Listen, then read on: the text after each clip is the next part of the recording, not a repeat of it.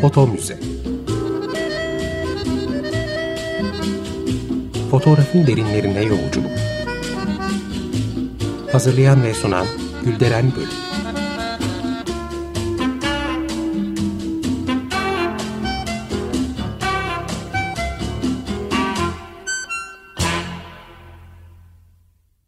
Merhaba değerli dinleyiciler, fotoğraf tarihçiniz ben Gülderen Bölük.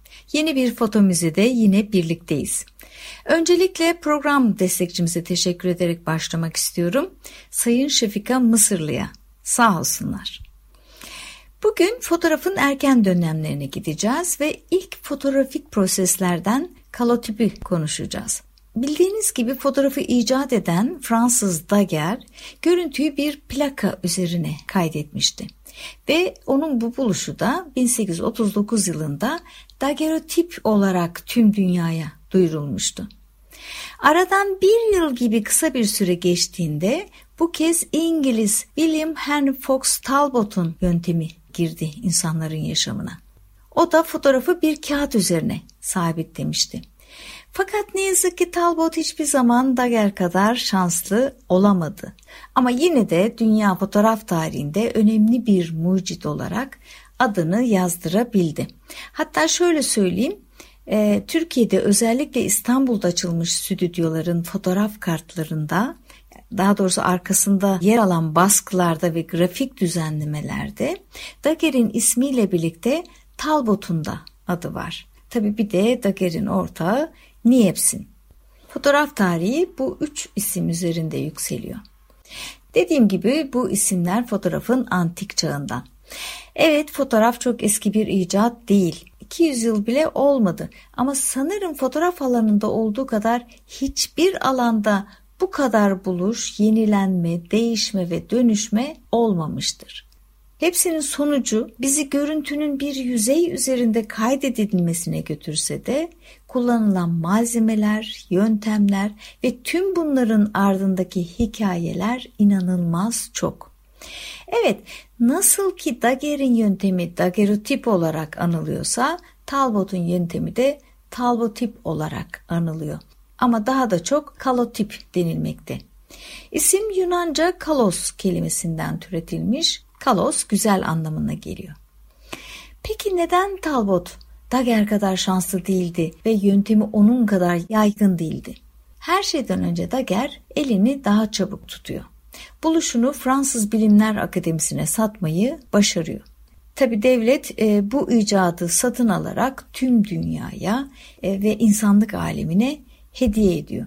Bu sebeple hem hızlı yayıldı hem de yöntem daha da geliştirilebildi ve ardıl çalışmalar içinde basamak oldu. Oysa kalotip e, Talbot'un patent haklarını satın almasından ve bu konuda da aşırı titizlik göstermesinden dolayı fazla geliştirilemiyor ve İngiltere'de de çok yaygın bir kullanıma sahip olamıyor.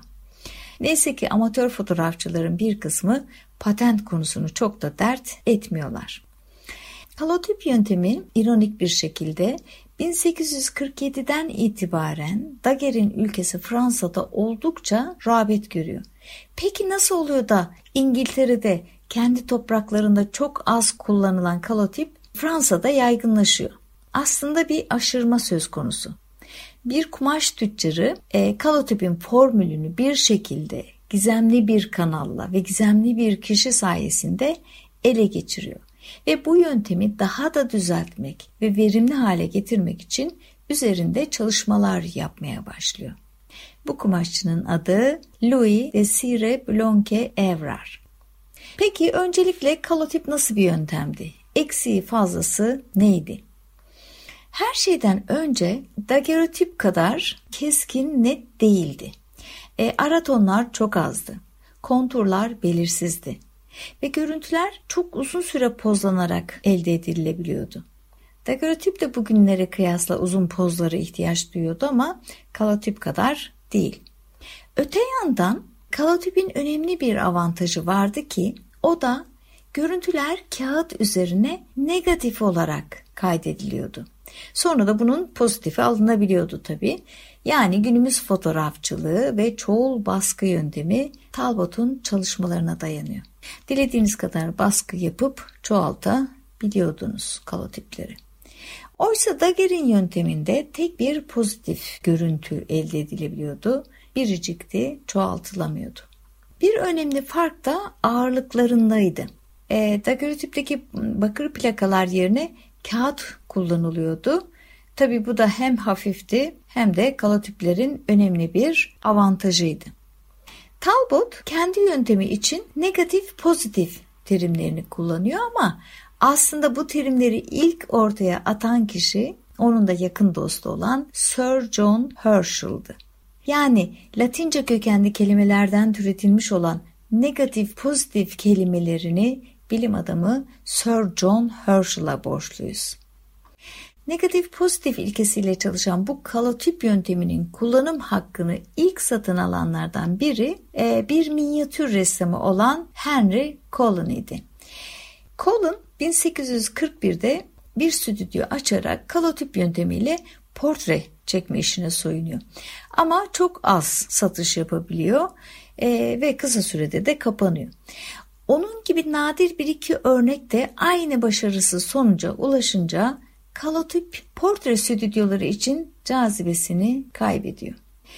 Patentin kullanım haklarını satın alanların yaşadığı bu iflaslar e, daha doğrusu portre çekmek amacına uygunluk göstermeyen kalotip yöntemi sadece dış mekanlarda, manzara çekimlerinde, tarihi eserlerde ve yolculuk esnasında bir de natürmortlarda kullanılır hale geliyor. Zaten bu amaçla kalotipi ilk kullananlar da çok büyük oranda mucidin e, yani Talbot'un yakın çevresindeki amatörler oluyor. Ki o zamanların amatörleri de e, daha ziyade zamanı ve parası olan kişilerdi. Ve tabii bu kişilerin entelektüel düzeyde belli bir seviyedeydi. Bu amatörlerin bir kısmının ressam olduğunu da belirtmeliyim. Kalotip yumuşak görünüşü ve basıldığı kağıdın dokusu sebebiyle resimsel bir tat uyandırıyordu. Ressamların bu sebeple kalotipe yönelmeleri de daha bir anlaşılıyor. Henry Fox Talbot'un etrafındaki bu meraklı amatörler 3-5 yıl geçtikten sonra daha da çoğalıyorlar. Mesela Kırım Savaşı fotoğraflarıyla öne çıkan isim Fenton da kalotipe yönelenler arasında. Yine bu yöntemi kullananlar arasında önemli bir isim var ki e, İstanbul'un ve o zamanki birçok Osmanlı şehrini de fotoğraflarını çeken kişi. İrlandalı John Shaw Smith. Şöyle söyleyeyim kendisi İstanbul'u kalotüpi yöntemiyle fotoğraflayan ilk kişi. Çalışmalar arasında 1851 tarihli Sultanahmet Meydanı'nı ve Ayasofya'yı gösteren, efendim Beyoğlu'ndan, Tophane'den görüntüler içeren fotoğraflar da var. Bunları ve konuyla ilgili diğer fotoğrafları Foto Muze Türkiye adlı Instagram ve Twitter hesaplarından görüp inceleyebilirsiniz. Tabii takip etmeyi de ihmal etmeyin lütfen. John Shaw Smith İstanbul'dan sonra Mısır ve Filistin'in de birçok fotoğraflarını kalotip yöntemiyle çekiyor. Zaten e, seyahat amacı ve istikameti de özellikle oralar.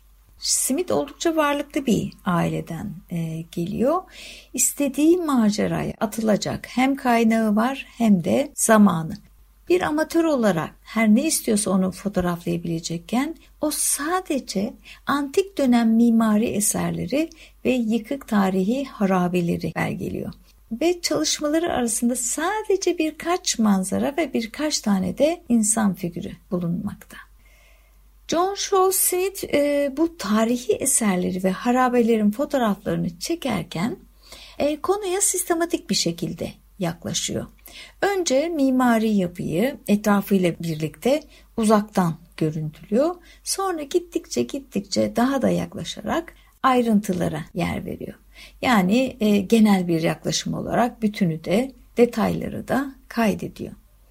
Bu arada şunu da belirtmek lazım ki kalotipler kağıt negatifler olması bakımından çabuk yıpranıp yırtılma olasılıkları çok yüksek. Bu bakımdan örneklerin günümüze kadar ulaşması mühim bir konu. E, bugün George Eastman House koleksiyonunda 1850'lerin başında çekilmiş ve önemli fotoğrafçılara ait olan yaklaşık 600 kağıt negatif yani kalotip bulunmakta. E, başka müzelerde ve arşivlerde de var elbette ama diğer fotoğrafik prosesler düşünüldüğünde bu sayının çok az olduğunu söyleyebiliriz. Mesela bugün Abdülhamit arşivlerinde hiç e, kalotip örneği yok. Yine de az da olsa ilk döneme ait olan bu yöntemi inceleme fırsatı veriyor bize bu örnekler. Birleşik Krallık sınırları içinde yaşayan iki fotoğrafçı daha var ki onların kalotipleri dünya fotoğraf tarihinde bambaşka bir yere oturuyor. İskoç David Octavius Hill ve Robert Adamson. Onların hayat hikayelerini anlatacağım ama dilerseniz öncesinde küçük bir müzik arası verelim. Emiliano Torini'den dinleyelim Road. Tekrar merhaba.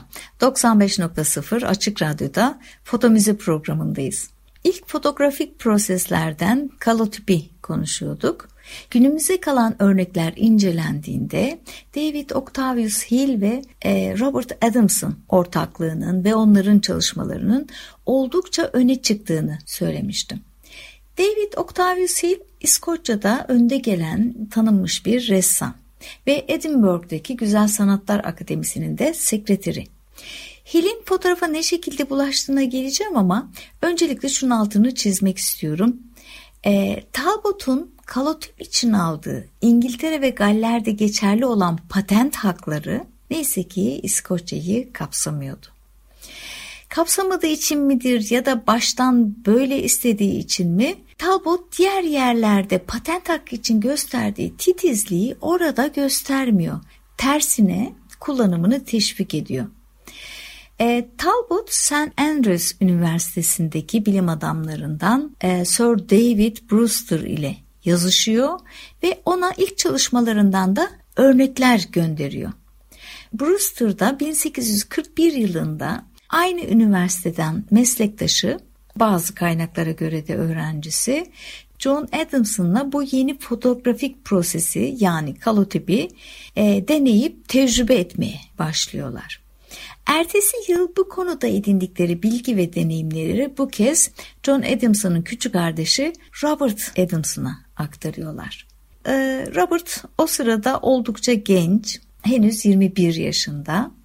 Ama kalotipin özelliklerini, inceliklerini ilk elden öğrenmiş olarak kısa bir süre sonra Edinburgh'a taşınarak şehrin ilk profesyonel kalotip stüdyosunu açıyor 1843'te. Hemen söyleyeyim e, bu stüdyo az önce bahsettiğim Colin'ın açtığı portre stüdyosu gibi başarısız olmuyor. Ama tabii onun da şansı David Octavius Hill ile yollarının kesişmesi.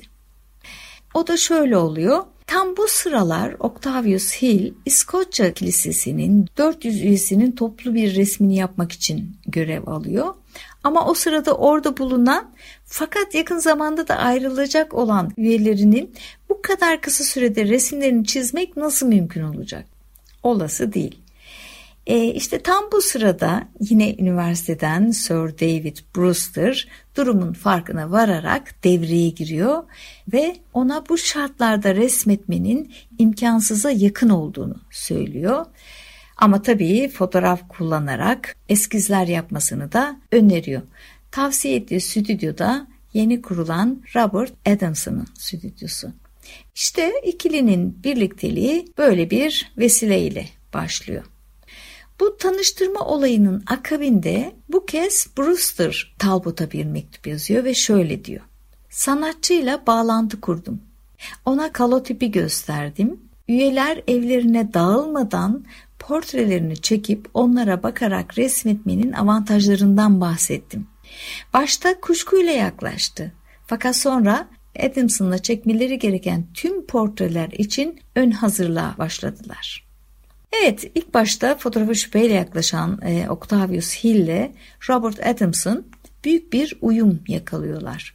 Hill Adamson'dan 20 yaş büyük. Sanat ve sosyal çevresinde önemli kişiler bulunuyor. Dolayısıyla stüdyo kolayca seçkin bir müşteri kitlesi çekmeyi başarıyor. E, ve hepsinden önemlisi de insanların doğal durmasını, e, işte ifadelerini kaybetmeden poz vermesini sağlayacak, onları rahatlatacak gülen bir yüze sahip Hill. E, Adams'ın da genç olmasına rağmen kalotipte uzmanlaşmış ve hatta bunları daha da geliştirmiş mükemmel bir teknisyen. İşlerinde derin bir anlayışa sahip ikili bu şekilde başarılı işlere imza atıyorlar. Rastlantısal bir şekilde başlayan bu işbirliği kısa sürede de ortaklığa dönüşüyor. Hill e, her ne kadar ilk başlarda fotoğrafa şüpheyle yaklaşmış olsa da 1844'e gelindiğinde her ikisi de e, bir sanat e, eseri olarak kalotipin değerini çok iyi anlıyorlar ve başka işler de üretmeye karar veriyorlar. Küçük bir balıkçı kasabası olan New Haven'da çekmiş oldukları yaklaşık 3000'e yakın fotoğraf değil fotoğrafın erken dönemleri için bugün için bile estetik değeri oldukça yüksek çalışmalar olarak kabul edilmekte.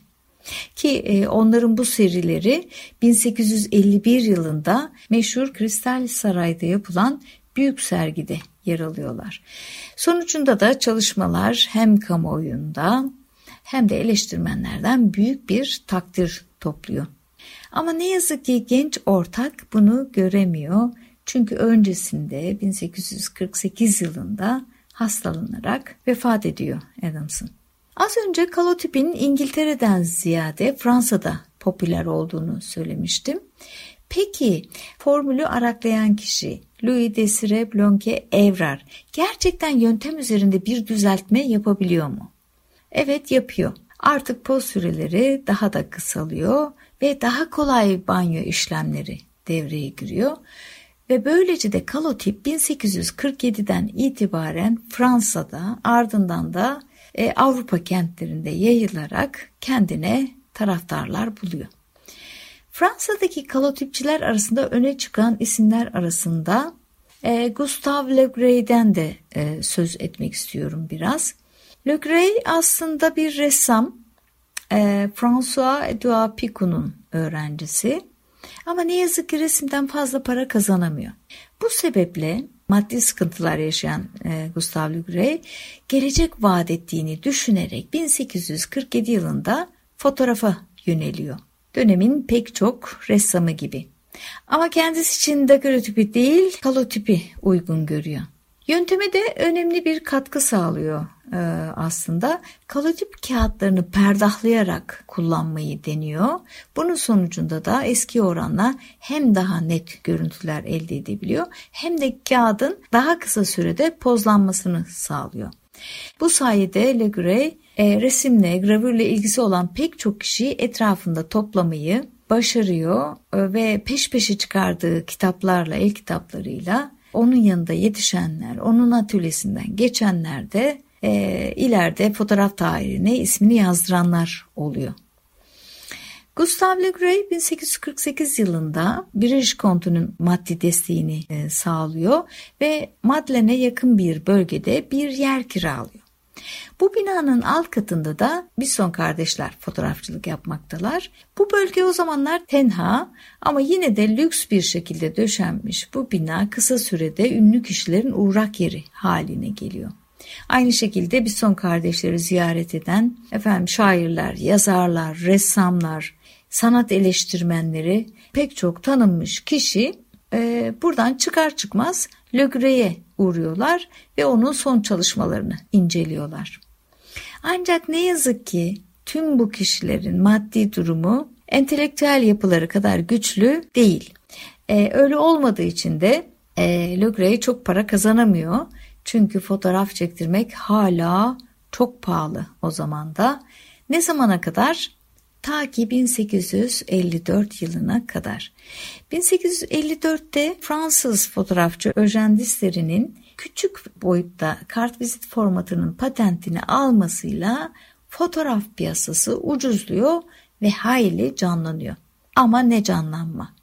Fotoğraf çektirenler, biriktirenler, değiş tokuş yapanlar.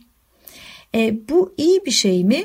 Kimileri için evet fakat e, Le Gray için değil. E, çılgın bir hal alan bu seri üretim portrelerdeki eski özeni ve kaliteyi de silip götürüyor. Karakteristik özelliklerin göz ardı edildiği bu portrelerde neredeyse tüm insanlar tek bir surete dönüşüyorlar. Evet fotoğraf halka doğru iniyor ama beğeniler de talepler de alabildiğine popülerleşiyor. Bu gelişmelere ayak uyduranlar ayakta kalıp bu meslekten para kazanıyorlar. Ama sanat yönü ağır basanlar halkın bu genel geçer isteklerine uyum sağlayamıyorlar. Gustav Le Gray de bu tarz fotoğraflar çekmeyi reddediyor. Ama kendi benimsediği tutumla da fazla para kazanamıyor ne yazık ki. Hepsi için sonuç onları himaye eden zenginlerin desteğini kaybediyorlar. Para kazanma umuduyla geçtiği fotoğrafçılık mesleği böylece hüsranla biten Le Gray resim öğretmenliği yapmak üzere Mısır'a gidiyor ve burada da küskünlük içinde hayata gözlerini yumuyor. Evet değerli dinleyiciler bugünlük de sona geldik. Bizi Fotomuzi Türkiye adlı sosyal medya hesapları üzerinden takip etmeyi, e, yorumlarınızı yazmayı, görüşlerinizi paylaşmayı unutmayın. Yeniden buluşuncaya dek hoşçakalın. Foto Müze Fotoğrafın derinlerine yolculuk. Hazırlayan ve sunan Gülderen Bölüm